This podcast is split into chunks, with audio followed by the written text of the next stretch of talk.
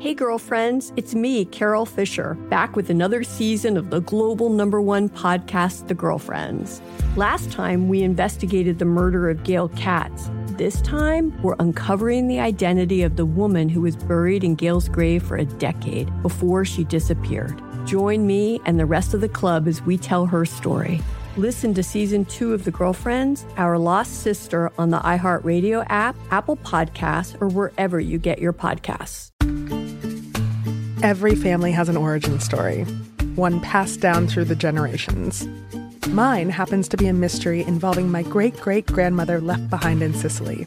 I'm Jo Piazza, and my new podcast will transport you to the gorgeous island of Sicily as I trace my roots back through a whodunit for the ages.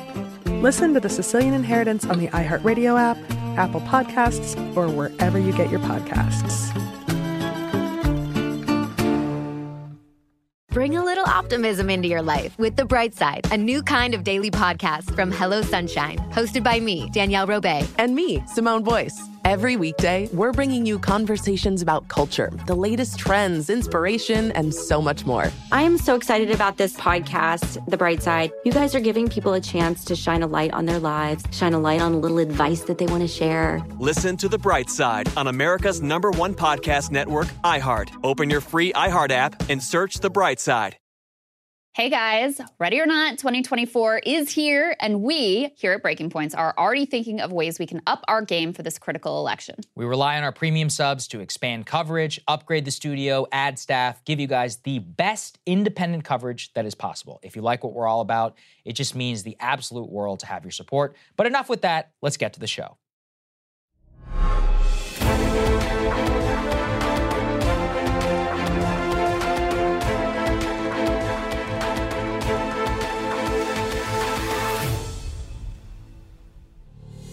Krystal had an interesting uh, conversation with Briahna Joy Gray uh, about third parties and Cornel West. So set it up for the people. What are we about to watch? Yeah, so yeah. some of the comments that I made yeah. about um, third parties and Dr. West's third party bid uh, attracted a lot of attention, apparently, online. Okay. And so Kyle and I wanted to have a longer conversation. He basically shares my view on third parties. So we wanted to have a longer conversation with someone who's a good friend, Briahna Joy Gray, who has a very different opinion on this. So we could go through all the things back and forth, et cetera. Um, it's going to be available on uh, Krystal Kyle Friends Substack. If you guys want to subscribe there, you can get the whole thing on uh, Friday this evening. Otherwise, we are going to post this clip now that you can watch and enjoy and take from it whatever you will. Here you go. Welcome, everybody, to a special edition, I'd say, of Krystal Kyle and Friends. Not only is it Krystal Kyle and Friends, it's also sort of like a dual thing going on. We got Briahna Joy Gray in the house, and this will be on her channel as well, the Bad little, Faith podcast. Little crossover episode. Little crossover episode. Love that for us. definitely, definitely. Looking forward to it. So, uh, we're going to discuss Cornel West's campaign and everything around that. And uh, I just want everybody in the audience to know, because I don't know if we've said this publicly hmm. before, mm. that like he's been invited on multiple times and he just hasn't come on yet. And, you know, this goes all the way back to when he launched. Mm-hmm. Yeah. We invited him on. He hasn't come on yet. You know, will he eventually? I don't know. You know, it's up to him. Ball's in his court. Uh, yeah, and we had him on before. We had him on before. Mm-hmm. Yeah, before he announced his campaign. I mean, we're going back to when the People's Party thing launched. Right. We were we invited him on all the way back then too, and just haven't heard back or anything. But I just don't want people to think we're debating Cornel West, but like Krystal and Kyle are refusing to talk to Cornel West. We'd love to talk to Cornel West. We want to have him, you know, we'd love to have him on at any point in time to discuss anything and everything. Um, so we're going to discuss his campaign a little bit here. And so I want to lay out what my position is, and then Brie, I'll turn it over to you, and you can respond to it. And Krystal, sure. you can jump in at some point and tell, say what your position we'll is. We'll go through all the things. So let's, we'll go through all the things. So uh, here's my first of all, in the pr- Democratic primary, because I'm a registered Democrat in New York, I will be voting for Marianne Williamson. Very happy and proud to say that. I'm one of the I'm the chief Marianne Williamson bro out there. I'm leading the charge. Um, now in New York, I'm in a safe state. So would I vote for Cornel West in New York? Yes, because I have a 95% agreement with him on policy. And I think it would be nice to get the Green Party in a position where if they become more viable because we get ranked choice voting or something, it'd be nice to grow their popularity a little bit. And when we get ranked choice voting, I think they kind of automatically become a lot more viable. So I'd like to help out in that process. But when, if I'm in a swing state and it's Biden versus Trump, I'm at the point now where I don't even think it's a tough call. I would definitely vote for Biden because either in that situation, even if other people are running, either the Democrat or the Republican is going to win. And in my estimation, Biden has definitely passed what I would describe as my bare minimum purity test.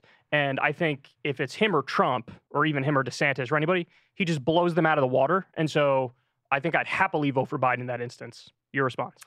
So I similarly was voting for Jill Stein in New York in 2016. I did the same. Um, and I also happen to believe that strategically it makes the most sense to apply pressure to the Democratic Party by voting for not Biden in a primary. Marianne Williamson is obviously the most progressive candidate in the primary, and then vote for Cornel West in the general. And I know there are a lot of people in my audience who are frustrated by that plan because they think that it takes something away from Cornel West's run or it affirms the Democratic Party in some way to vote for Marianne Williamson running as a Democrat. I don't feel that way. I feel it's a little hypocritical to have that position, given that we all just enthusiastically voted for Bernie twice in the primary the last two rounds. Um, you can make a distinction saying that Bernie was an independent and he always identified as an independent and Marianne Williamson doesn't have that kind of cloak of distance from the Democratic Party. You can say what you want. I don't I don't see those things as mutually exclusive in the least. So that is also my plan. I differ from you only insofar as that I would say it's diff- it's a more difficult choice in a swing state to decide mm-hmm. what you're going to do. But I frankly respect people who feel comfortable. It has not been something that I have to contend with, but I respect people who feel comfortable voting third party even in swing states. The reason is this, and it goes back to that early bad faith viral Noam Chomsky interview, in which I asked him about a month before the 2020 race. Look, I said, I take your point. Let's say Trump is an existential threat. Let's say that he's a unique threat among all Republican candidates. My concern is that every year because we all vote for blue no matter who, because most Democrats vote blue no matter who, or most left leaning people do, the message that gets sent out is that Democrats don't have a bar. You can go as low as you want, as close to the Democratic Party as you, uh, Republican Party as you want, and there's a ratchet to the to the right effect. And Republicans know that they can keep being more and more extreme. And so I want you to explain to me what you predict to be the stopping point at which we're no longer be we're no longer saying this new republican is the worst that ever, has ever happened. This new republican is the worst that has ever happened. Tell me you're not going to be saying the same thing about ron desantis or vivek ramaswamy or whatever other person comes down the pike and he was unable, in my subjective view, to respond credibly to that claim. So if somebody could could tell me strategically what the stopping point is going to be of making this argument of the lesser of two evils, I would be open to the idea that, okay, this is the last one. Donald Trump, fine. He he tried to steal the election. Fine. That's that is a that is a new line that he has crossed. But absent an acknowledgement that we are creating our own destiny by lowering the bar in these ways, I'm not comfortable coming out and criticizing anybody who no longer wants to be complicit in that kind of a system that's enabled the Democratic Party to not have a primary, treat Marianne Williamson as bad as badly as they've treated her, mm-hmm. treat Bernie Sanders as badly as they treated him, and openly come out and say and say they don't have to hold a, a free, fair election. The DNC argued that in court you know? So let me explain a little bit of my position. I think that'll help respond to some of what you said there. Um, and I'm also curious to dig in a little bit more to your analysis of how the Biden administration has actually been in reality. So last election in 2020, I did live in a swing state. I lived in Virginia, still live in Virginia, registered in Virginia. And it did not feel good to vote for Joe Biden, mm-hmm. but I decided to vote for Joe Biden, which is something I said publicly at the time. But I said something very similar to you, which is like, listen, this was not easy for me. If you, wherever you live, swing state, not swing state, etc., you do whatever you analyze is the right thing to do. And the reason that I voted for him primarily at that time, even though I thought he had an atrocious record in the Senate, even though, you know, complicit in the Iraq war, complicit in bad trade deals, complicit, you know, like terrible things on crime, all that stuff, right? The primary reason I voted for him was because of the National Labor Relations Board. And because labor politics and building out union power in this country, to me, is one of the most important goals and something that I think we all share and leftists generally believe. Now, in retrospect, not only do I feel good about that vote, he's actually surprised me. Now, I've got all kinds of issues, right? On the National Labor Relations Board, though, specifically, they just issued a ruling which could be a complete game changer for unions. And just to explain to people a little bit, Basically, in the past, bosses could union bust with impunity, no accountability. Now, the process going forward is completely changed. If bosses are caught union busting, then that's it. There's no more election. It's canceled. Mm-hmm. They have to recognize the union and start bargaining with them.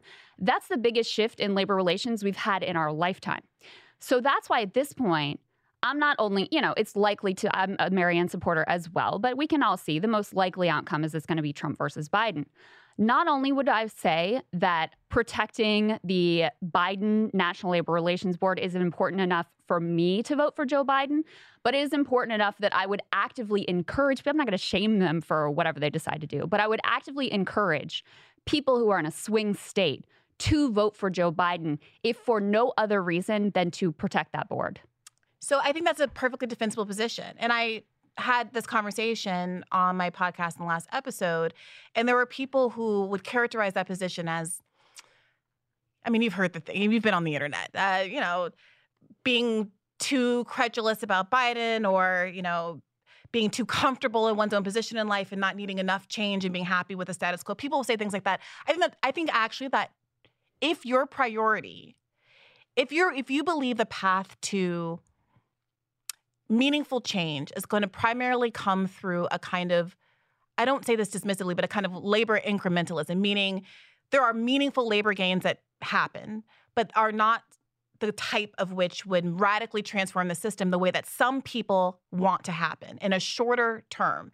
And the way that some people might argue Bernie Sanders represented his movement as as the goal of being, mm-hmm. then that's a defensible position. But I also I have to hold space for the reality that there are people for whom even as significant as those labor gains are, it's simply insufficient.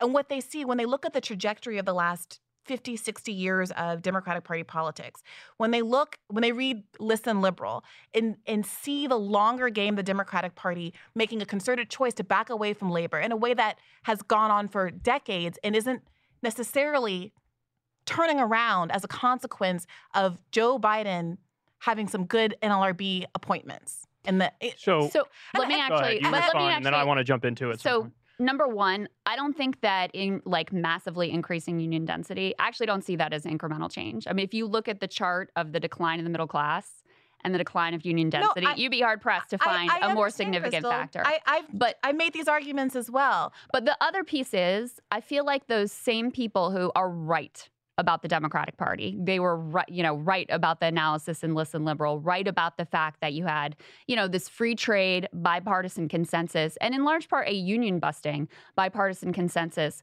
Also don't acknowledge that there actually has been a notable shift in the Biden administration.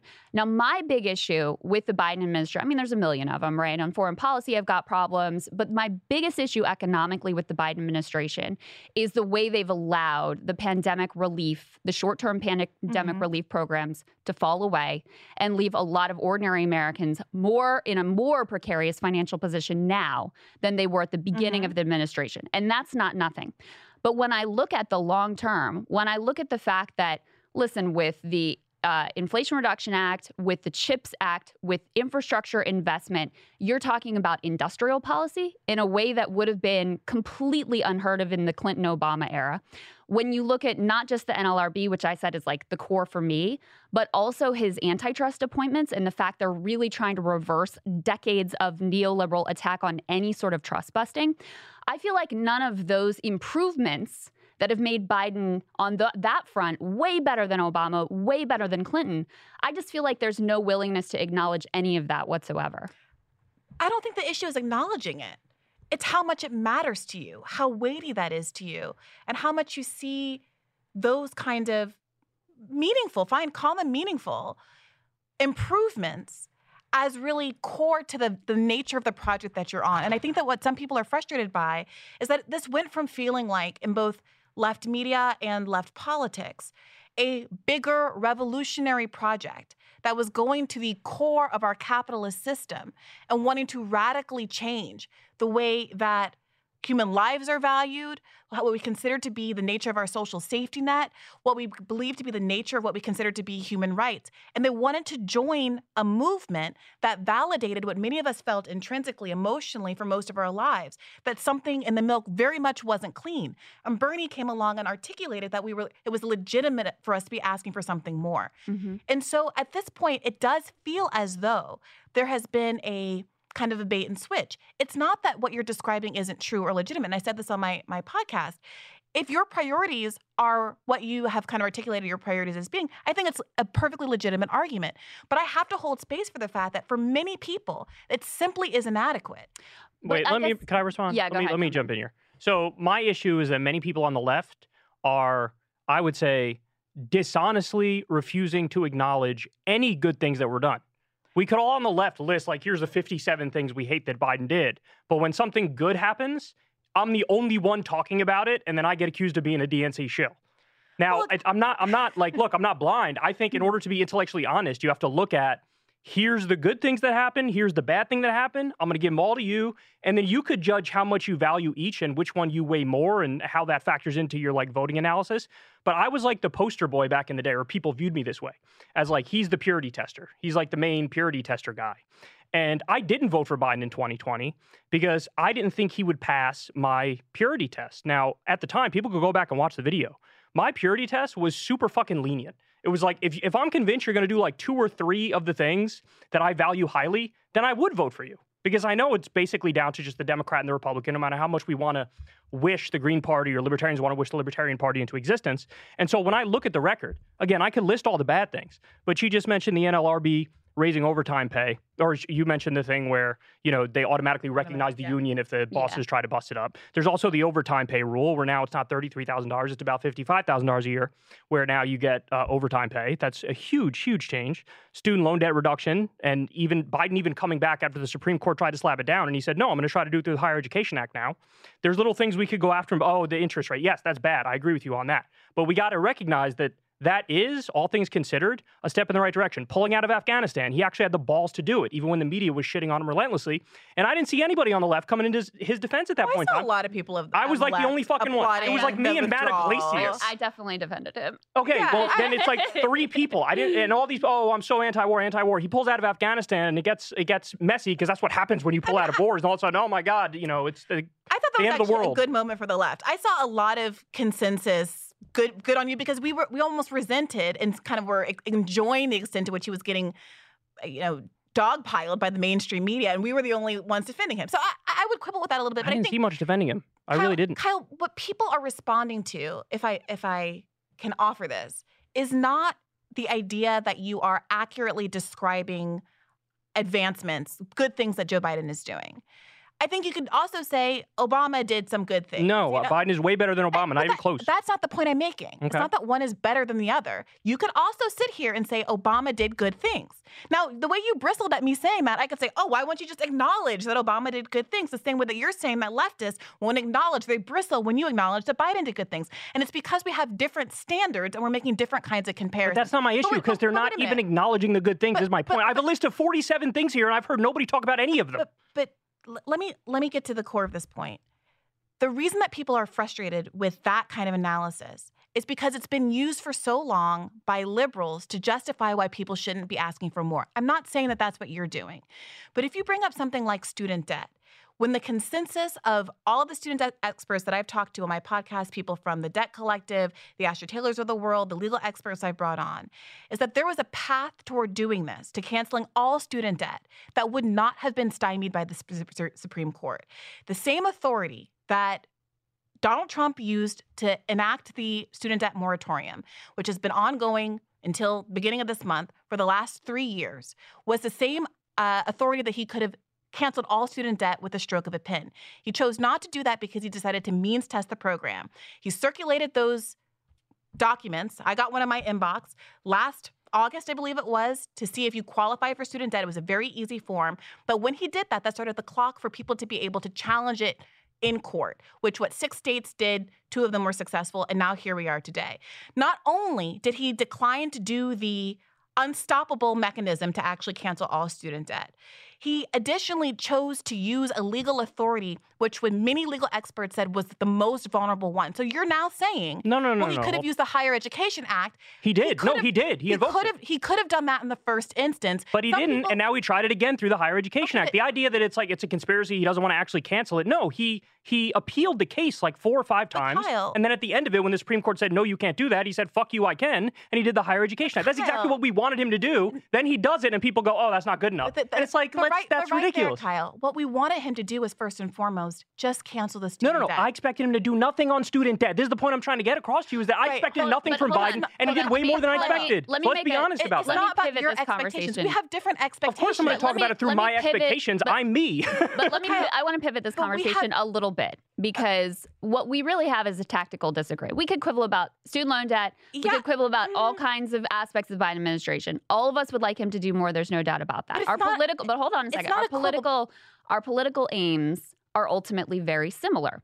But I do think the student loan debt uh, example is instructive because it shows what has been effective in terms of securing real gains versus what has been ineffective.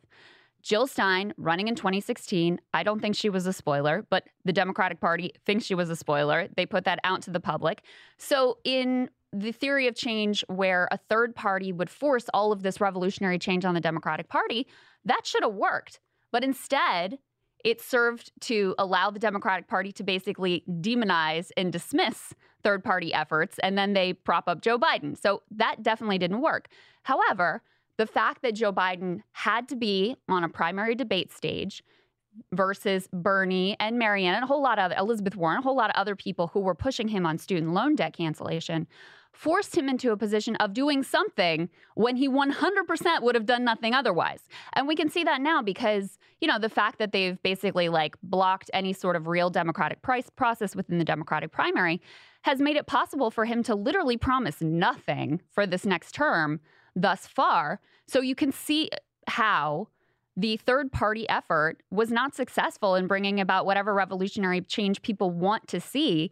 And the process that Bernie engaged in and that Marianne Williamson is engaging in now was far more effective in actually delivering results. And that's what I'm focused on. So, first of all, you, I think, are both fundamentally, dramatically overestimating and overstating and giving way too much credit in the second that you can make your labor point, the student debt point. Absolutely not. Joe Biden promised and coerced people to the polls by saying he was going to cancel at least $10,000 of everybody's student loan debt and, moreover, cancel all student loan debt for graduates of HBCUs. And he went down to Georgia, a state that he not only needed to win for the presidency, but needed to win for the Senate, and where there are three of the major HBCUs in the United States of America, made that promise, and people knocked doors and turned people out to the polls on the basis of that promise, which he immediately stopped talking about the second he got elected and reneged upon. He also knew he knew the authority that he had to cancel all student debt. And I know because all of these student debt advocates have been talking about how they were directly liaising with this office and communicating these points, and they chose to ignore them and do a plan that he knew could be obstructed. You can say it's it's not a conspiracy theory, that's conspiratorial thinking, but he, he, it's either a conspiracy or he's an idiot. Those are the options. And I'm not especially comfortable in validating either of those things. Now, you you were saying that you were looking through the prism of your own perspective. No, I was saying I expected nothing from him, like we all expected nothing from him. Absolutely not. The people that he promised. I'm nothing sorry, from him. I expected nothing of Joe Biden. He was the guy who brought us NAFTA. He's the guy who brought us the Iraq War. He's the guy who wrote the Patriot Act, who wrote the When crime bill. I expected nothing of him. when a presidential candidate makes a promise to people and lies to them in order to get them to go to the polls, I believe that it's my job as a member of independent media to make it clear so that people don't fall for those kinds of mistakes going forward. People, sh- if, if Biden wants to run as I'm a milk toast incrementalist who's just better than Trump, he can feel free to do that all day and night, and then he would have lived up to the expectations that he set for himself in the context He of a did run primary like that. campaign. Though. He done, did No. run as a milk toast. He promised to cancel all student debt for every graduate of an HBCU and $10,000 to $20,000 of, of student debt for people who earn less than $125,000 a year. Now, that might not matter to you. And I and I've defended I defend I defend you guys against claims that, you know, you don't care about this stuff because, you know, you're out of touch and it doesn't affect you and material. I think that some of those claims get really silly and overly personalized. But Biden made a choice to tell 44 million Americans who have student debt that he was not only going to not fulfill his promise to them, but that in the middle of the debt ceiling argument of a couple of months ago, the one thing that he was going to bargain away to get the debt ceiling passed was ending the student loan moratorium. So now it's not me. I'm not I'm not the one in control of whoever votes. He has to make the case to those 44 million Americans who's who's he's starting their student debt up. That's right months Is before the an plan election. stronger Hold or weaker hold than what you expected? Because it's But way stronger than what I expected. Hold on, Way hold on. weaker than what I expected. but Well, I the- the expected question nothing is- from him on but the- student the debt. real- Nothing. The real question, though, is we all want all of the debt to be canceled. Duh. Yeah, of course. What is going to most what is the most likely path to get us there? And it's not Joe Biden, hold obviously. On, hold on. But I don't see how Cornel West getting 5% of the vote and unintentionally helping to reelect Trump, that So- doesn't so get let's- there at all. Let's get into that. Let's get So, into that. So for Whereas two things, if you have a primary contender actually able face to face to pressure him, Well, we have seen the way that that Krystal. can potentially work. Th- that's those things But- aren't mutually exclusive. So why is that an argument against Cornel West? It doesn't have to be exclusive, but do you think that the project of defeating Trump is worthwhile at all? Because I would turn back on you. You asked the question like, where's the bottom of the lesser evil Yeah. question? Like, where where does that end? I would turn it back on you and say, where does it become not just a lesser evil, but like actually this person is significantly better? And I would say that Biden for my disappointments with him, for all of the things that I talk about plenty, including disappointments on student loan debt, including on the pandemic relief that I talked about, including on the railways, all these things, right? Ukraine. At what point, though, do you acknowledge that this person is a lot better than Donald Trump? And so when you're in this binary choice where let's not pretend like Cornel West is going to be president of the United States, it is worth making the choice in that situation to reelect Joe Biden and get the NLRB and get the antitrust stuff and get what is at hand to be gotten in this moment and live to fight another day. So for one, Krystal, somebody might say, and people did make this exact argument against Bernie Sanders. Fine, he's on the stage, but I'm not going to vote for him. I'm not going to weaken the person who's ultimately, obviously, going to be the president of the United States. I'm going to. Why not vote for Biden in the primaries? Why? And it's you're wrinkling your brow because it's a ridiculous argument. This I, I completely agree. I don't see the the argument for Marianne and against Cornel West, they have nothing to do with each other. You can you can vote for Marianne in a primary. You can be happy that she's on the debate stage, which obviously they aren't allowing, which is material to this argument. I've got to say, some people are. You're saying, what is the Green Party going to do? The Democratic Party has demonstrated that it won't host a free and fair and open Okay, primary. wait, I get that. But how does Cornel West getting 5% of the vote and helping unintentionally to reelect Trump, So how does things. that move us towards our So goals? two things. One, you said this in the now viral clip that just framing Cornel West as the spoiler, looking at those polls. In those polls that you referenced, Biden is losing in both of them, with or without Cornel West in the race. Now, Now, Cornel West makes it worse. Cornel West And is listen, incremental and I. I just want to clarify one thing. I'm not blaming people or saying like it's their fault for Trump getting reelected or whatever. But I am saying we would like it if the way the Democratic Party responded to Cornel West would be to cancel all the student loan. But we know that's not reality. And so let's get so to the- we know that, that what ought to happen and the reality of what will happen are two very different things. let's get to the second point. Yeah. you framed the 2016 votes for Jill Stein and the reaction of the Democratic Party subsequently as evidence that a concerted movement effort to withhold one's votes has been proven ineffective. It is obviously the case, Krystal, that there was not a concerted effort in 2016 or any kind of structural movement to withhold one's vote for Hillary Clinton in favor of Jill Stein. It was just a bunch of us angry Bernie bros a very small number, by the way, because we all know sitting here that more Bernie Sanders voters in 2016 bent the knee and vote for, voted for Hillary Clinton than Hillary Clinton voters in 2008 bent the knee and voted for Barack Obama. We all know these statistics.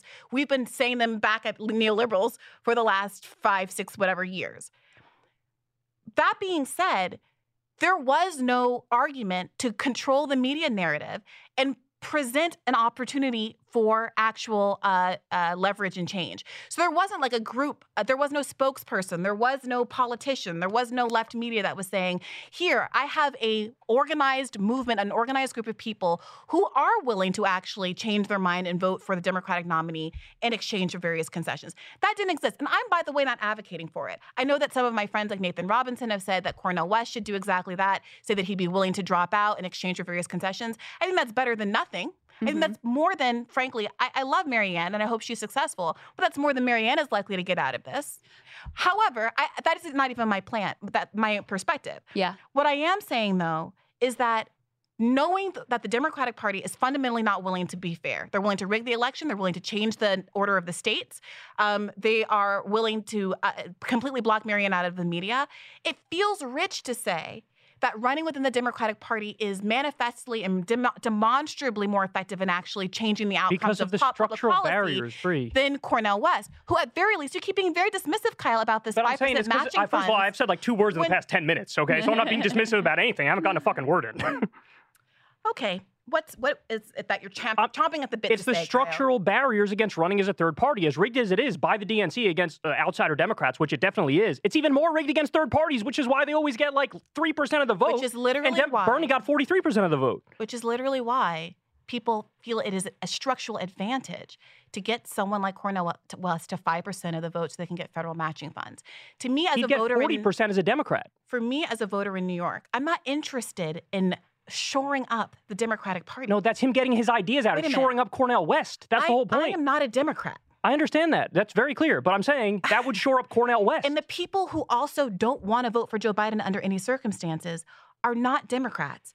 And fundamentally, you can make your argument. I, I think it's a perfectly legitimate argument to make to Democrats. I think that Democrats should, might think that Joe Biden is a manifestly better Democrat than other Democrats. It's not about whether you're a Democrat or a Republican. It's about what are your political goals. And I think that we 100%. share a lot of the same political no, there's a goals. big one but that we don't on, share. But hold on. So I still don't understand. Just lay out for me. Yeah. The, like what in the ideal scenario happens and how does that constitute any sort of revolutionary change or help to further the goals that we largely share? Yeah.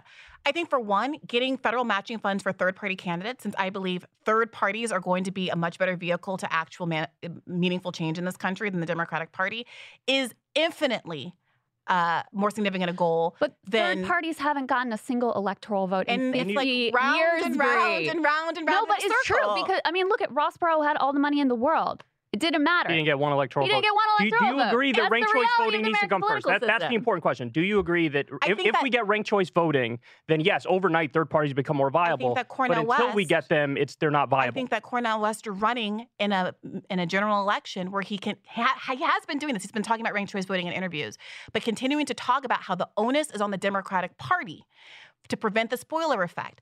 He is in a position now running in a general election every time he goes on TV to say, if you're upset at me at being a spoiler, you need to look at the Democratic Party, who across the country for the last decades has been purposefully undermining any ballot measures that effectively put into effect uh, ranked choice voting in Maine, in North Carolina, the way they attacked Matthew Hoh. I am not the enemy, they are. And that's the burden shifting, the narrative burden shifting I think the left should be engaged in right now. To the extent that you think that Cornel West can ruin Biden's chances, isn't it Biden's responsibility to find those votes not among disaffected third partiers who he doesn't who don't owe him anything anyway, but the tens of thousands of millions of disaffected Democrats who aren't going to vote for him. We've all talked about this together. In Wisconsin in 2016, there were 88,000 registered black voters who voted in 2012 who declined to vote in 2016. That's like two or three times the margin by which Hillary Clinton lost in that state alone. And yet we're sitting here talking about whether or not Cornel West is going to pull some third party voters away But from the again, Democratic it's- Party. It's the difference between what I would love to happen and the reality that we have experienced now. I mean, we've we tried it before in 2016. It did not help. What did they, we try in 2016? The third party effort. Jill Stein was not a spoiler. It is not those voters' fault who voted for you, like you guys that voted for Jill Stein. But she got blamed Donald anyway. Trump. But she got blamed. She got- that's and then the left wanna- was further marginalized as a result of it. Blame us, so, guys. so I just I don't see the connection. If I did, I would love to vote for Cornel West. It would feel way better to vote for Cornel West. I share his politics almost 100%. But I don't see the connection between voting for Cornel West and achieving any of the aims. And I see a much more direct connection between protecting the Biden National Labor Relations Board and allowing this little budding, exciting, amazing, potentially transformational labor movement to actually grow. Whereas if Trump gets reelected, which is, listen, it's the fact based on how the Democratic Party is going to respond to Cornel West's uh, election bid, it is more likely that Donald Trump gets elected with Cornel West in the race. And that to me is a massive loss because we know what his record is. We know what his National Labor Relations Board we, was. We know who his labor secretaries were and how they were engaged in all this union busting. And I, so I see a much more direct connection between that moving the ball in our direction than, you know, Cornel West getting 5% and either his candidacy not really mattering at all or being used once again to, you know, smear the left, and marginalize the left, and say these are just the people that are interested in getting Trump elected. So to that second point, I, I'm just going to be honest. Not only do I not care about arguments that the left is going to be smeared, I think it's silly because no matter what we do, the left is going to get smeared. Bernie won Nevada, and it was, oh my God, we're going to decapitate people in Central Central Park. Uh, you know, it is it is I think deeply unrealistic to expect that there's ever going to be a left movement that genuinely challenges power in this country that's not going to be smeared. And if you are choosing your political strategy on the basis of what's going to get you a pat on the head from MSNBC, I know this I'm not that's not what I'm I'm not I don't mean to mischaracterize you. But that is but I'm naive. Just, listen, that's fine, and I agree with you. Left is going to be smeared, but the question is, what is actually going to move the ball I, I'm, forward? I'm confused by why and you I just don't that because I don't see because policy is all that matters at because the end I, of the don't day. see how Cornel West getting five percent and helping to reelect Trump But ends up with things why do you going keep in a better saying it direction. Like that, Krystal. He doesn't. He gets five percent, and then the the Green Party, a third party effort, it gets stronger and more well funded and more able to compete in future elections. Until we have ranked choice voting, there is no even one percent viability for them. Who do you Uh, can you admit that? Can you who- acknowledge who that? you that think- that it's until we get ranked choice voting, no third party has any chance in hell. You agree you with that, right? think has been doing most of the ranked choice? that? Who do you think? She's Can not I? gonna answer it. it's a simple I'm question. going to answer it in my own time, in my own words, Kyle. Respectfully. It's a simple one. The ranked choice voting thing. If we I- I get gotta ranked choice voting, I, I go around. I do a lot of podcasts, and I don't know what's going on right now. It might be the phase of the moon. We had the double moon last month, but I'm getting a little frustrated with feeling shouted down and disrespected in every single space that I go into. I gotta say, I promise I'm gonna answer your your question, Kyle. Sit tight. I got it coming for you. I'll sit tight. I, who do you think has been doing the bulk and the best funded ranked choice voting advocacy in terms of getting it on ballots and getting it passed in the United States of America? Third party voters. The Libertarian Party. Yeah. Because unlike the Green Party, I'm no like fan of the Libertarian Party, but for obvious reasons, they were enormously better funded than the Green Party. And they, as a consequence, have been able to make much greater gains and actually getting ranked choice voting passed around the country. What I'm saying is that there's a tangible material benefit to getting more money for a Green Party, whatever third party happens to be, but right now all we have is the Green Party for obvious reasons. Getting them more money to do the work across the country to advance third parties, uh, ranked choice voting rather, is exactly the goal that you're articulating. So, yes, I do see a direct connection between your goal, your stated goal of getting ranked choice voting, and voting for the Green Party. You know who's not going to fight for ranked choice voting? The Democratic Party. Here's should my we- point. Here's my point. There, there's not even a one percent chance or a 0.1 percent chance of Cornel West winning unless or until we get ranked choice voting. So This I have to be honest. I feel like it's self disenfranchisement to really like put all your effort into third parties before we get ranked choice, putting the cart before the horse, in my opinion. That's my point. And on, on the issue of Democrats versus Republicans, we know either the Democrat or the Republican is going to win. And clearly we have a disagreement in terms of how good of a job Joe Biden is doing. Because, like I said, I expected nothing of him, Briahna. I expected this is the guy who brought us the Iraq War and the Patriot Act and NAFTA, and he's like the poster child of the conservative Democrat and the neoliberal. But then he gets in office and he does all these things which shock me. He massively reduced the drone war by over 90%. He, like I said, pulled out of Afghanistan. The Supreme Court overturned the EPA's ability to regulate greenhouse gas emissions. And the Democrats slipped into the IRA a provision that redefines carbon as a pollutant, which then allows the EPA to start protecting the environment again. If we didn't get that, and yes, that was brought to us by Democrats, we would be beyond fucked on the issue of climate change. We still are, but we'd be even more fucked if the EPA couldn't do basic EPA stuff. We have project labor agreements for hundreds of thousands of construction workers. That came to us from Biden. $15 minimum wage for federal contractors and employees. That's from Biden. Gun reform with red flag laws and closing the boyfriend loophole. Those are definitely good things. Ketanji Brown Jackson on the court. A George Floyd executive order to create a registry of abusive cops. We have the PACT Act, which is health care for veterans exposed to toxic burn pits, which every single Republican voted against. We, he added 800,000 manufacturing jobs. I didn't expect any of these things. So when I talk about Biden the way I do, is because none of these things were on the menu and we got them. So now when I look at the fact it's either going to be Trump or Biden, a st- standard generic Republican or standard generic Democrat, the way I feel now versus the way I felt in the past is like, oh, this is definitely way better. If you asked me in 2019 or 2020, I'd be like, I don't know, man, flip a coin. 52% maybe a Democrat's a little bit better than a Republican. Now I'm looking at it like it's not even close. One blows the other out of the water, and all I care about is the policy. And when we have all these uh, policies. I mean, we have a 15% corporate minimum tax rate now. That is not something we had previously. You'd have corporations paying nothing in in taxes, or they'd even get a negative tax rate, which is a subsidy effectively from the taxpayers. These things are not nothing. We have a one percent tax on stock buybacks. They're cracking down on wealthy tax cheats. Like all these things are very good. They're objectively good. So, do you agree that Biden is better than what we expected on the left? Maybe you've already set your expectations on the ground, and it seems like he's surpassed your expectations. He has not surpassed mine. I don't. I don't know what you want me to say. But he's not that. better than what you thought. No, That's he's honest question. He's not question. better You- than I, what I thought he Really? would. Let me- no. So you Let me expected to be better than I did for sure. Well, I expected him to. Well, I didn't really expect him to fulfill his campaign pro- promises, but I'm not going to pat him on the back when he so flagrantly lied about them. No.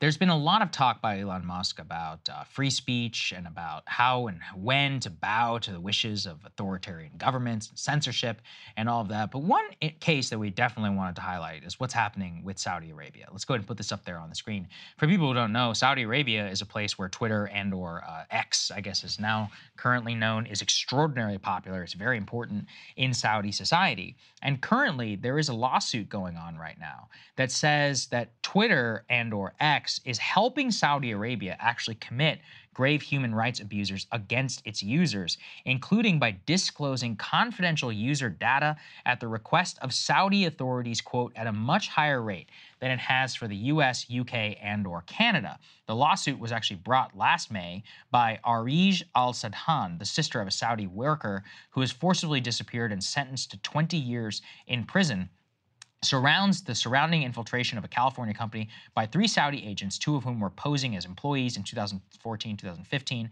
and led to the arrest of the brother and the exposure of the quote identity of thousands of anonymous Twitter users, some of whom were later reportedly detained and tortured as part of the government's crackdown on dissent. They have now updated their claim last week to include new allegations how Twitter willfully ignored or had knowledge of the Saudi government's campaign to ferret out critics, but because of financial considerations and efforts to keep close ties to the Saudi government, which is a top investor in the company, provided assistance to the kingdom.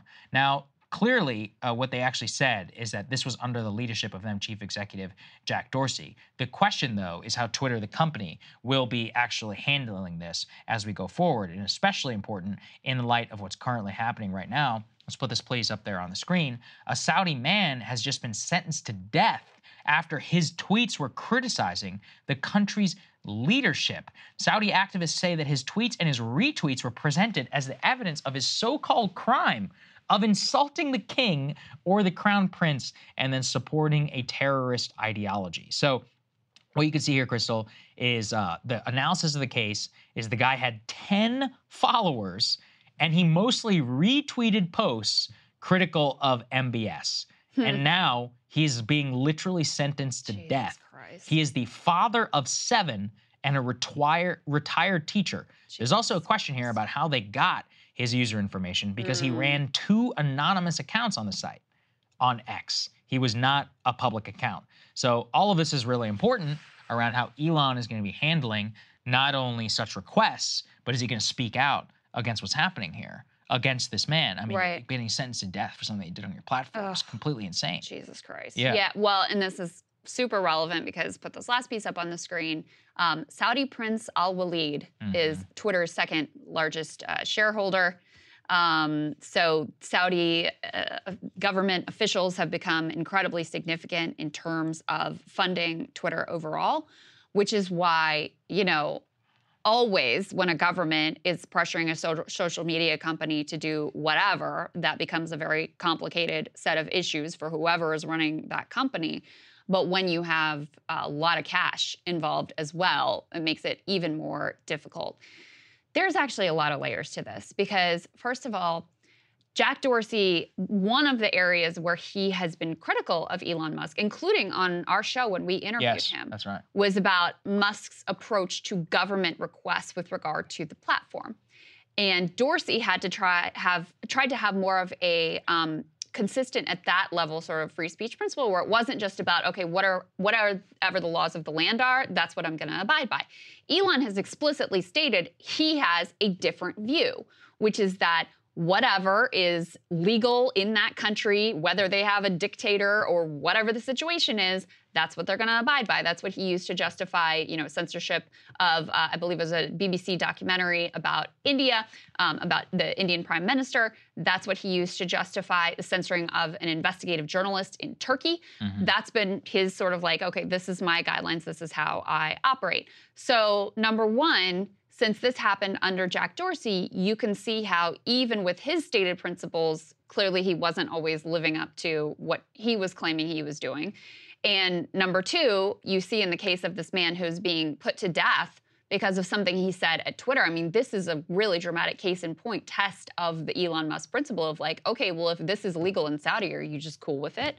Like, even when it's, you know, people are being rounded up and sentenced to death for exercising, you know, the most basic understanding of free speech, are you still okay with that if it is technically legal under that jurisdiction? I mean, I think that that's a poor standard to hold. It's a terrible standard. But that's exactly what he has articulated to be his guiding principle. Yeah, it's incredibly dumb. Um, it's, uh, look, this is the problem with owning Twitter, with owning or X, with having a platform which engages in speech and then holding ideals here and trying to balance business and all of that. He willingly stepped forward into it with a free speech, quote, absolutist position. So, I mean, you're supposed to abide by that. Just uh, saying you're going along with government regulations, I mean, then, and, you know, every dictatorial government on earth will just pass whatever, you know, thing that they want you to do, and you're just going to do it. That's not how we should, American companies should operate. And if they are, well, we should absolutely change the law in order to make sure that they don't do that. So, anyways,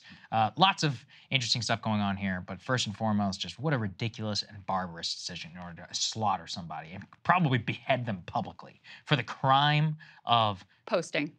Posting anonymously to your 10 followers. Unbelievable. Un- unreal. Okay, we'll see you guys later.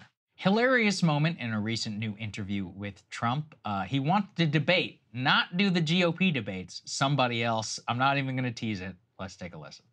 90 million right. people. And the only thing I think that might draw an audience that even approaches that would be if you were to sit down with the Duchess of Sussex, Meghan Markle, and Prince Harry. They don't like you much. Would you do that for the ratings? Well, I don't know that they don't like me. I said uh, that I don't think they're very appropriate what they're saying, what they're doing, and I didn't like the way she dealt with the Queen. I became very friendly with the Queen. She was an incredible woman. At 95, she was so sharp she was 100%. When you watch Biden, you say, this is a different planet. But uh, they treated her with great disrespect, and I didn't like it. And uh, I didn't like the idea that they were getting U.S. security when they came over here. No, I, I think it's uh, it's not a good situation going on with uh, the two of them. But I didn't know that they don't like me. Somebody mentioned it might be possible. They wouldn't be the only ones. But I mean, that would get ratings, wouldn't it? Oh, if you want to set it up, let's set it up. Let's right. let's go do something. I'll I'll I'd love to debate her. I would uh, love it. All right, I need this to happen.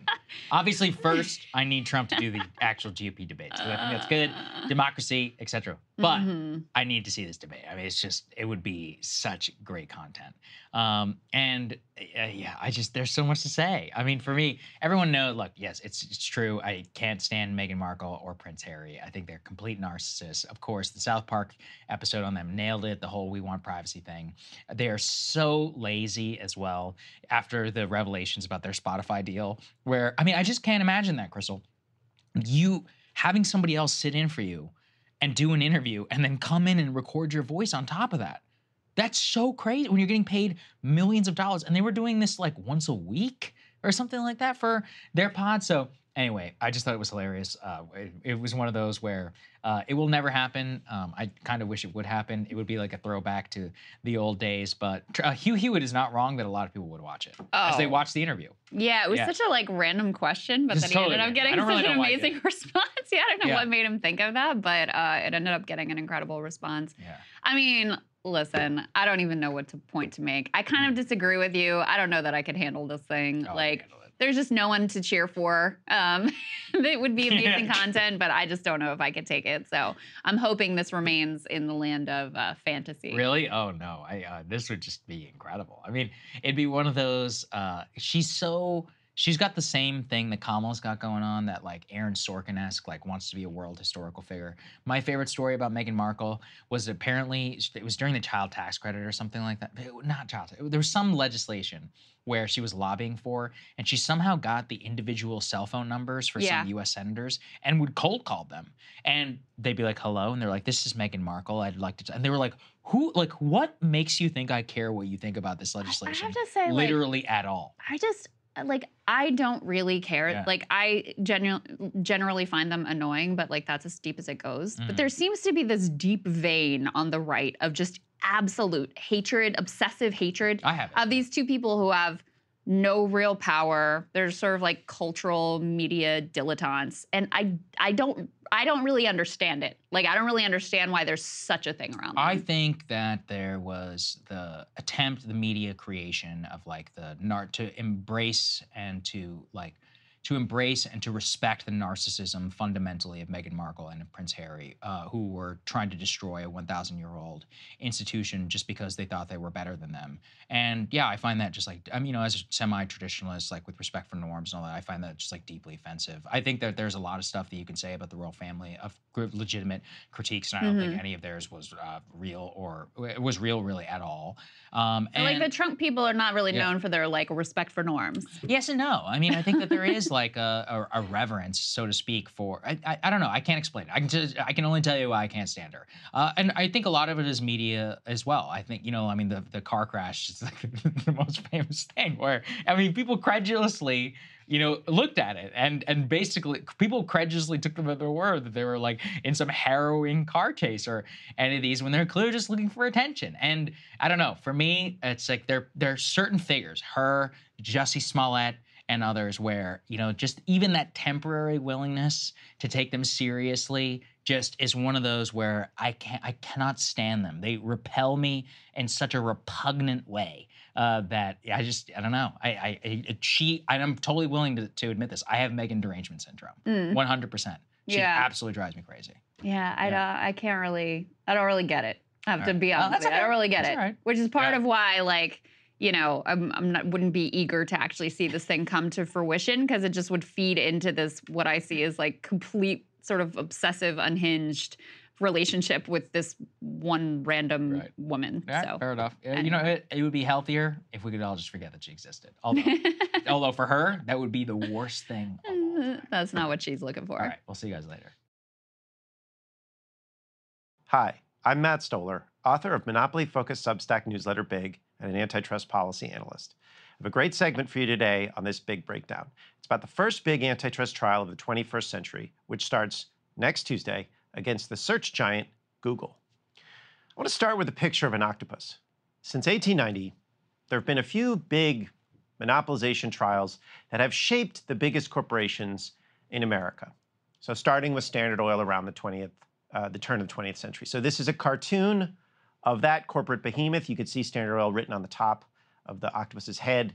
Um, and, and America, and there's a reason for that. Americans have traditionally symbolized monopoly power as an entity with tentacles reaching out everywhere, hence an octopus. It's actually still a good metaphor today. So Google, which, which is worth almost $2 trillion in terms of, of its total value, has a lot of tentacles. It knows more about most of us than our families because it answers intimate questions from billions of people every day.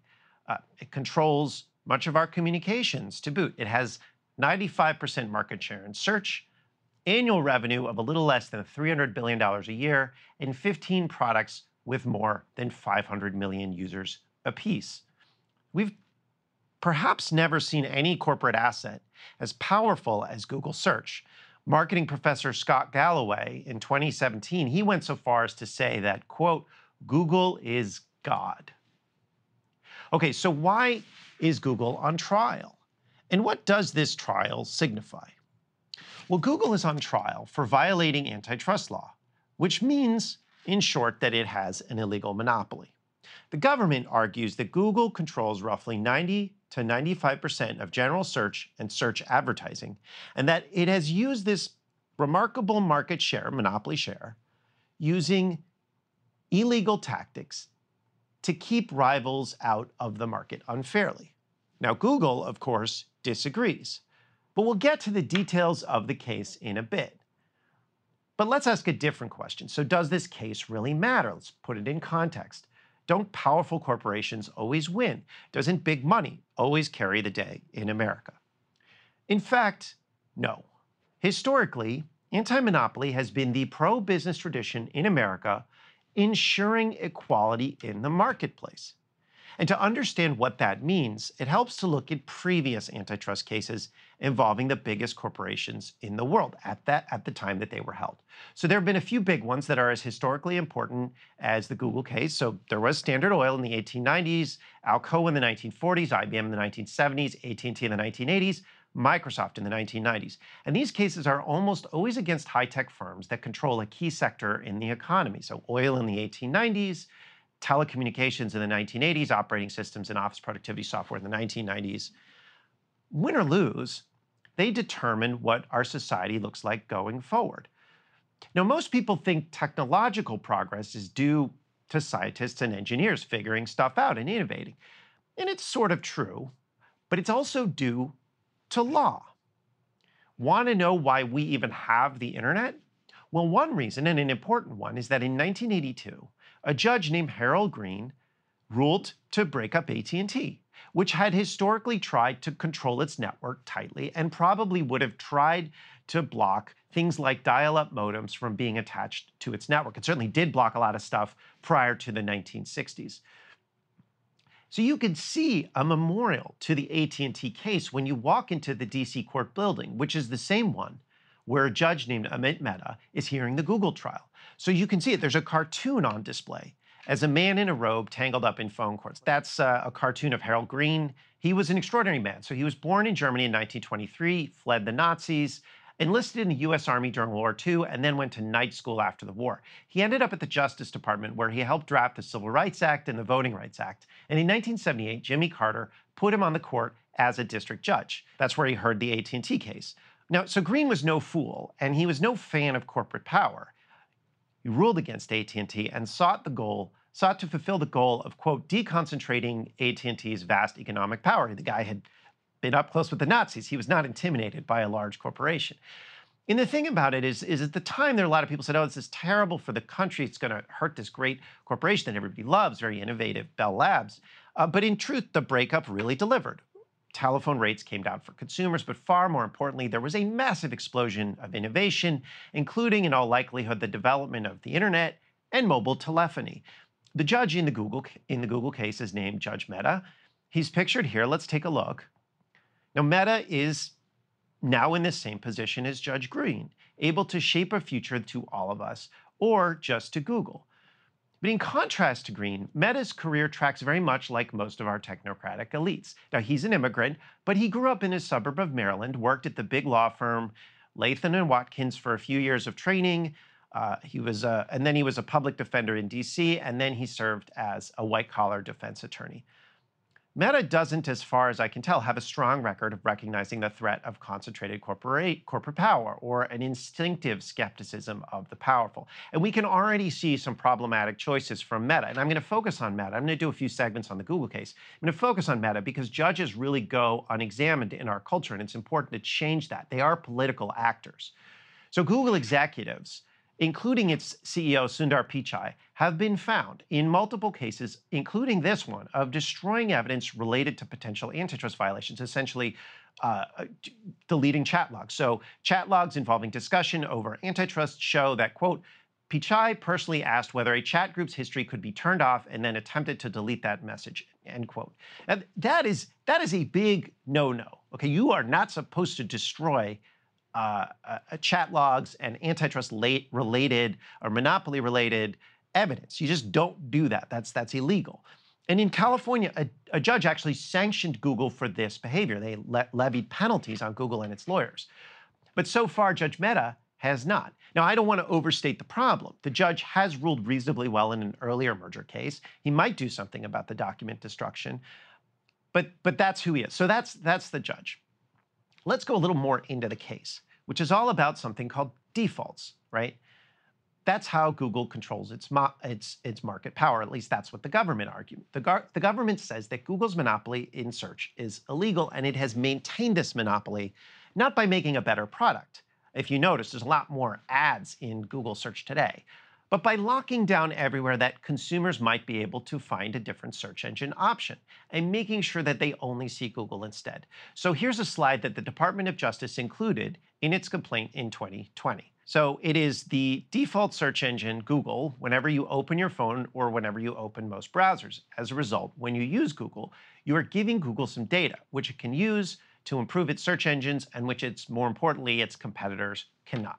Now, the basic claim is that Google has essentially bought up all the shelf space where people might find a different search engine.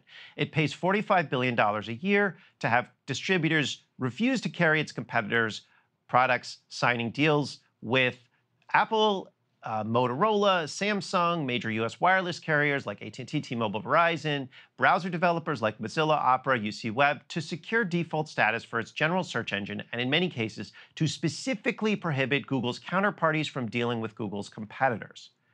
So, so that's the case. The, the, the, and, and the big partner here for Google is Apple, which receives something like 10 to 15 billion dollars a year for placing Google as the default search engine on the iPhone and the Mac. And this revenue is really important to Apple. It's basically Apple and Google sharing monopoly profits. Apple's fantastically profitable, but still, $15 billion is a lot of money, and that's just in the US. Now, here's a story that came out in the Financial Times in 2020 when the Apple case was filed. Apple is, in fact, preparing its own search engine in case its deal with Google falls apart due to case, this case. In other words, if the government succeeds, we'll have more search engines and competition in this market because at least Apple will enter. Now, it should be a slam dunk case, and not just because Google search has become much worse over the last five to 10 years, packed increasingly with ads and poor results. To understand why this case makes sense, look no further than the experience of Neeva, a search engine whose quality was as high or higher than that of Google, but died a few months ago because it just couldn't get access to customers. Neeva, according to David Pierce in The Verge, was running an, an AI product so that's the most innovative of artificial intelligence, a full stack search engine, and a privacy first browser. If people went through all the bother of switching, they became converts, Pierce wrote. The problem was that very few of them managed to make it past the thicket of default settings and redirections.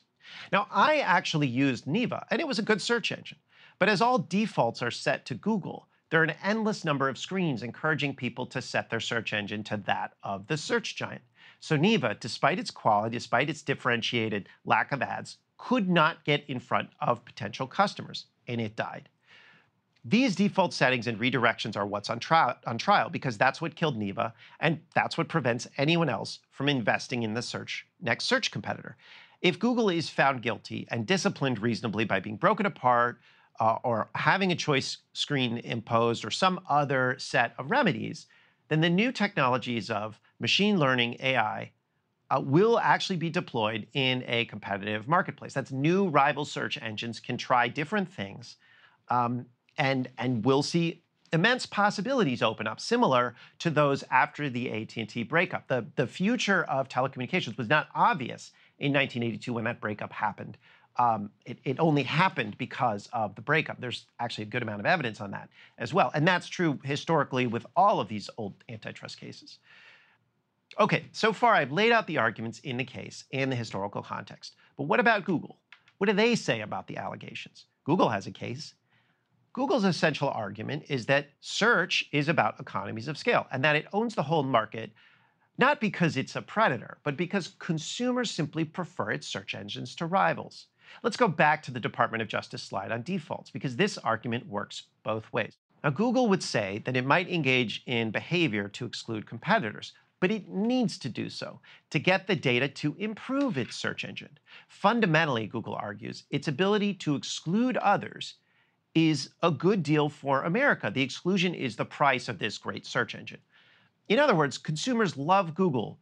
They love this search just so much that its monopoly is legal. That's Google's argument. Now, my view is that Google is Google search is not is not as good as it used to be. It's not as good as it would be if it were disciplined by uh, competition. Google is coasting, essentially. Uh, it produces an increasingly shoddy product. There's an economist uh, in the 60s who said a great line. She said, The best reward for a monopolist is a quiet life. That's what Google is at this point. So, as one Googler uh, who left the company, recently put it, quote, Google has 175,000 plus capable and well-compensated employees who get very little done, end quote.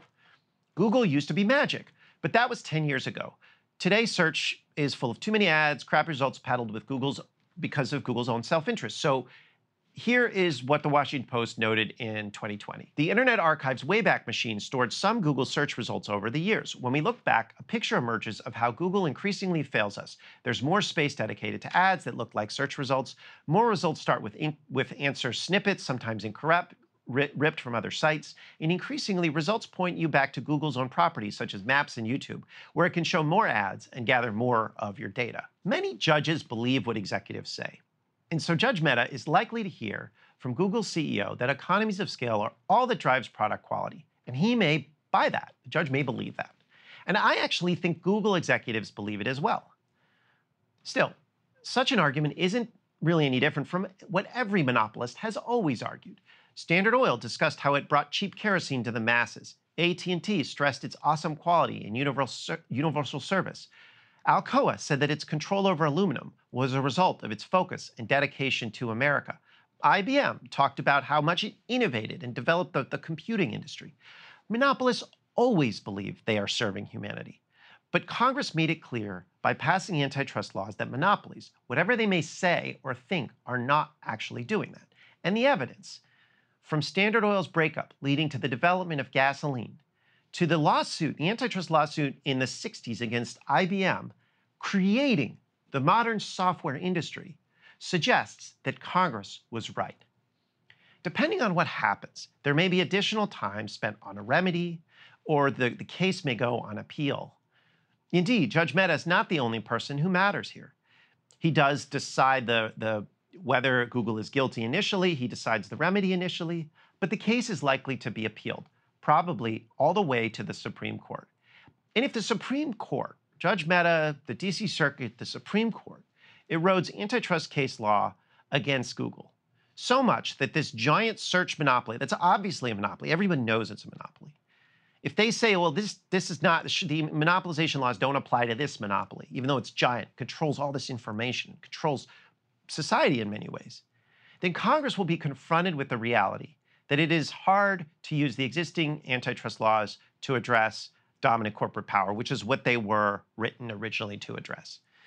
As witnesses testify, from Google executives to rivals, we're about to learn an enormous amount about how the internet developed, how advertising is sold, and why decisions about what we search for happen the way that they do. It's pretty disconcerting that so much key evidence was destroyed by Google and the judge hasn't done anything yet. But this case will still be a massively educational experience for the public, for the industry, and for Congress. Indeed, a tidbit that came out on a hearing last Friday is that Google is actually opposing having a public feed in the courtroom, whereas the, the government actually does want a public feed. Apparently, the search giant doesn't want the public to be able to hear the arguments and evidence at hand. I guess that sometimes Google is concerned about privacy. Well, the thing is, is that if I were, were Google, if I were Google executive and I wanted to maintain Google's monopoly, I, I wouldn't want this information to come out either. I mean, I wouldn't want I would want the public to know as little as possible about my business. But that is in many ways what these antitrust cases are for. Um, the, the to, to learn about how our markets work, to learn about whether firms are using coercive market power or whether they are competing on the merits. Whatever happens, Reviving laws to constrain corporate power does take time, as people within many institutions have to change their mind and, and come to grips with the choice of living in a free society or one that is dominated by monopolies and has, is much more authoritarian in its commercial structure. Unfortunately, that change is happening. In, in September and October, so that is this month, starting on Tuesday, we're going to start to see some of the fruits of that change. And hopefully, Judge Mehta will live up to the legacy of the DC District Court set 41 years ago by the courage of one Judge Harold Greene. Thanks for watching this big breakdown on the Breaking Points channel. If you'd like to know more about big business and how our economy really works, you can sign up by going to the link in the description below uh, for my market power focused newsletter, Big. Thanks and have a good one. Axios is out with a new survey, if we can put this element up, saying they they polled what 213 computer science experts from 65 different universities and asked them who would be the I asked them a number of questions, but no, number one, who would be the best to regulate artificial intelligence uh, going forward? Also asked questions around whether or not or when uh, AI might escape uh, human control and what the best way we can uh, foreclose or sl- stall that uh, that event is. Uh, so as you can see here, uh, the number one recommendation from these computer science experts, Emily, is a basically a department of AI mm-hmm. or some type of agency underneath a department of AI, like the uh, AI Protection Board, something along those lines, that doesn't require Congress coming in whenever uh, there needs to be some kind of nimble movement. Uh, uh, rather, uh, the agency would be able to respond and also would be able to say uh, regulate companies that are engaged in AI uh, would be able to kind of examine you know what what they're up to, why, what its potential implications are for you know human civilization. what, what, what do you make of this this idea from computer science that we need uh, the regulation we need is a new federal agency. You know, there's so much disagreement in AI world. There are experts who say this is only going to be for the benefit of humanity. There will be some downstream costs, but in the net, it's going to be to the benefit. All of the fears are overblown. And then you have experts, I mean, people who have worked intimately on this technology who say it terrifies me mm-hmm. and it is already uh, kind of out of the box. There's really nothing, even in regulation at this point. Basically, like game is already lost. It's a matter of time. We can try our best to do what we can do, but like it, the the game is already lost. And I think this also reflects that level of disagreement. And I think we're going to see that level of disagreement come out in really important sort of forums that Chuck Schumer, who by the way is eh, himself like very deep into tech world, just based on his own connections. He's, he's very much sort of connected by family. I think his daughters are both in the tech sector. So what his uh, you know motivations are, or whether he he has incentives to do the right thing on tech, I think is an open question. But he at least has been having people who are sort of familiar with the technology chirping in his ear, saying you need to take this seriously. I feel like we're going to see those disagreements uh, come out just next week when he has all of these tech experts here in Washington D.C. to give their own sort of takes on AI. One of the things that really stood out to me um, with this survey is that respondents from Axios they say expressed greater worry uh, about discrimination and bias resulting from AI, so 42%, then about the risk of mass unemployment. That only bothered 22% of people. Uh, I think, you know, there's serious concerns about both of those issues, but it, I mean, come on, that you have uh, that level of disparity. Um, 22% only worried about employment versus discrimination and bias up at 42%.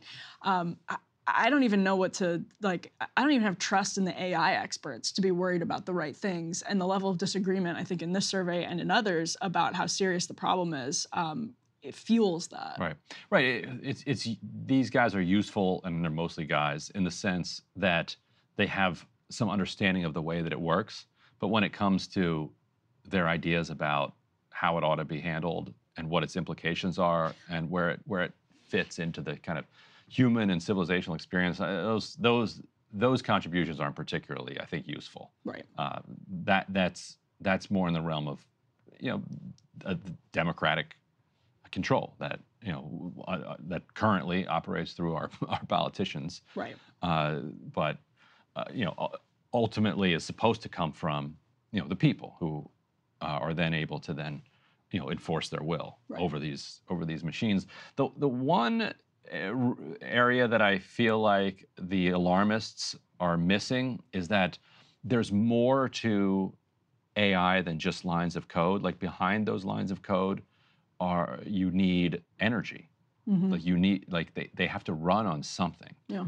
And that requires material resources hmm. from around the world to create the energy, the batteries, the other the other things that you need to make the cloud run, make tech, make make the technology run. Make the Teslas run. Yeah, I think uh, some of these, a lot of these computer scientists, they show up for work, they flick the lights on, the internet's working. Like they're they're not thinking about the way that you there's there are actual massive servers relying on enormous amounts of energy and and just human production that is not necessarily infinite and how the which which then means that there are limits to what the machines are capable of outside of the, a relationship with humanity and also with you know resource allocation and, resources that exist in the world. So I think they're, they're, they are getting a little ahead of themselves in the sense that um, they can't. I don't quite see how machines can do all of that if there isn't the raw materials out there to make it hum. Yeah.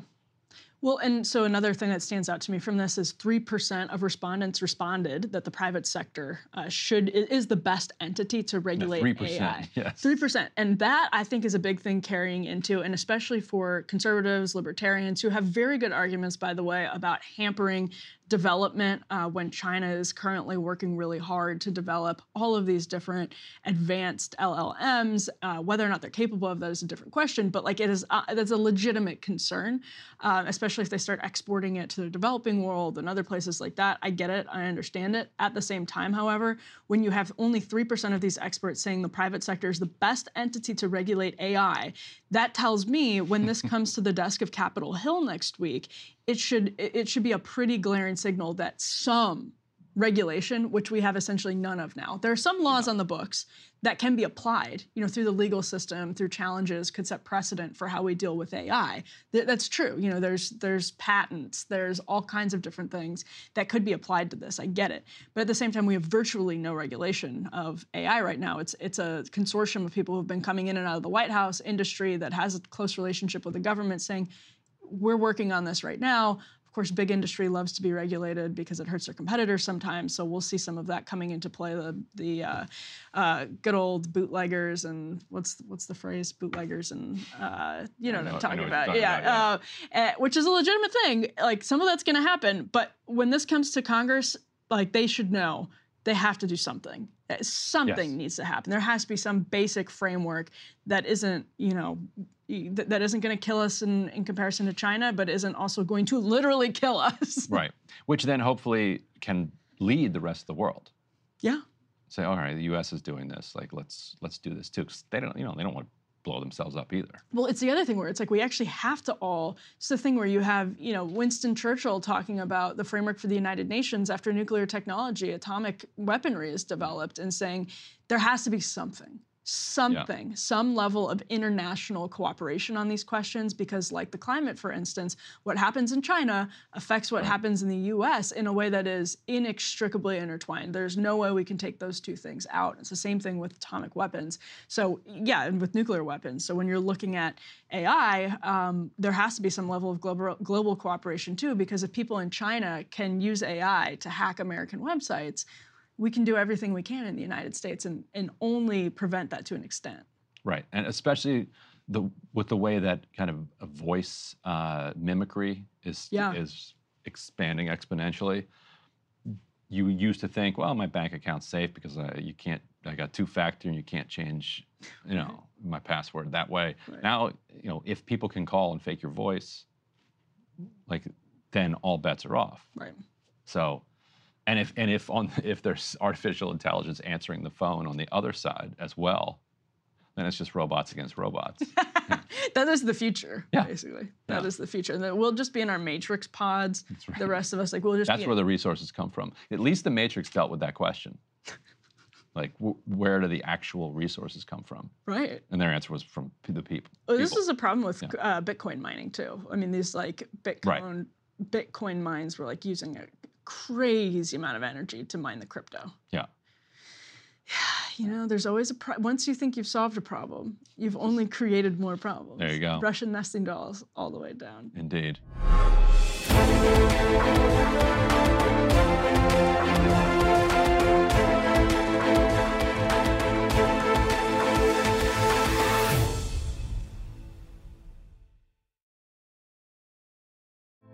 Hey, girlfriends, it's me, Carol Fisher, back with another season of the global number one podcast, The Girlfriends.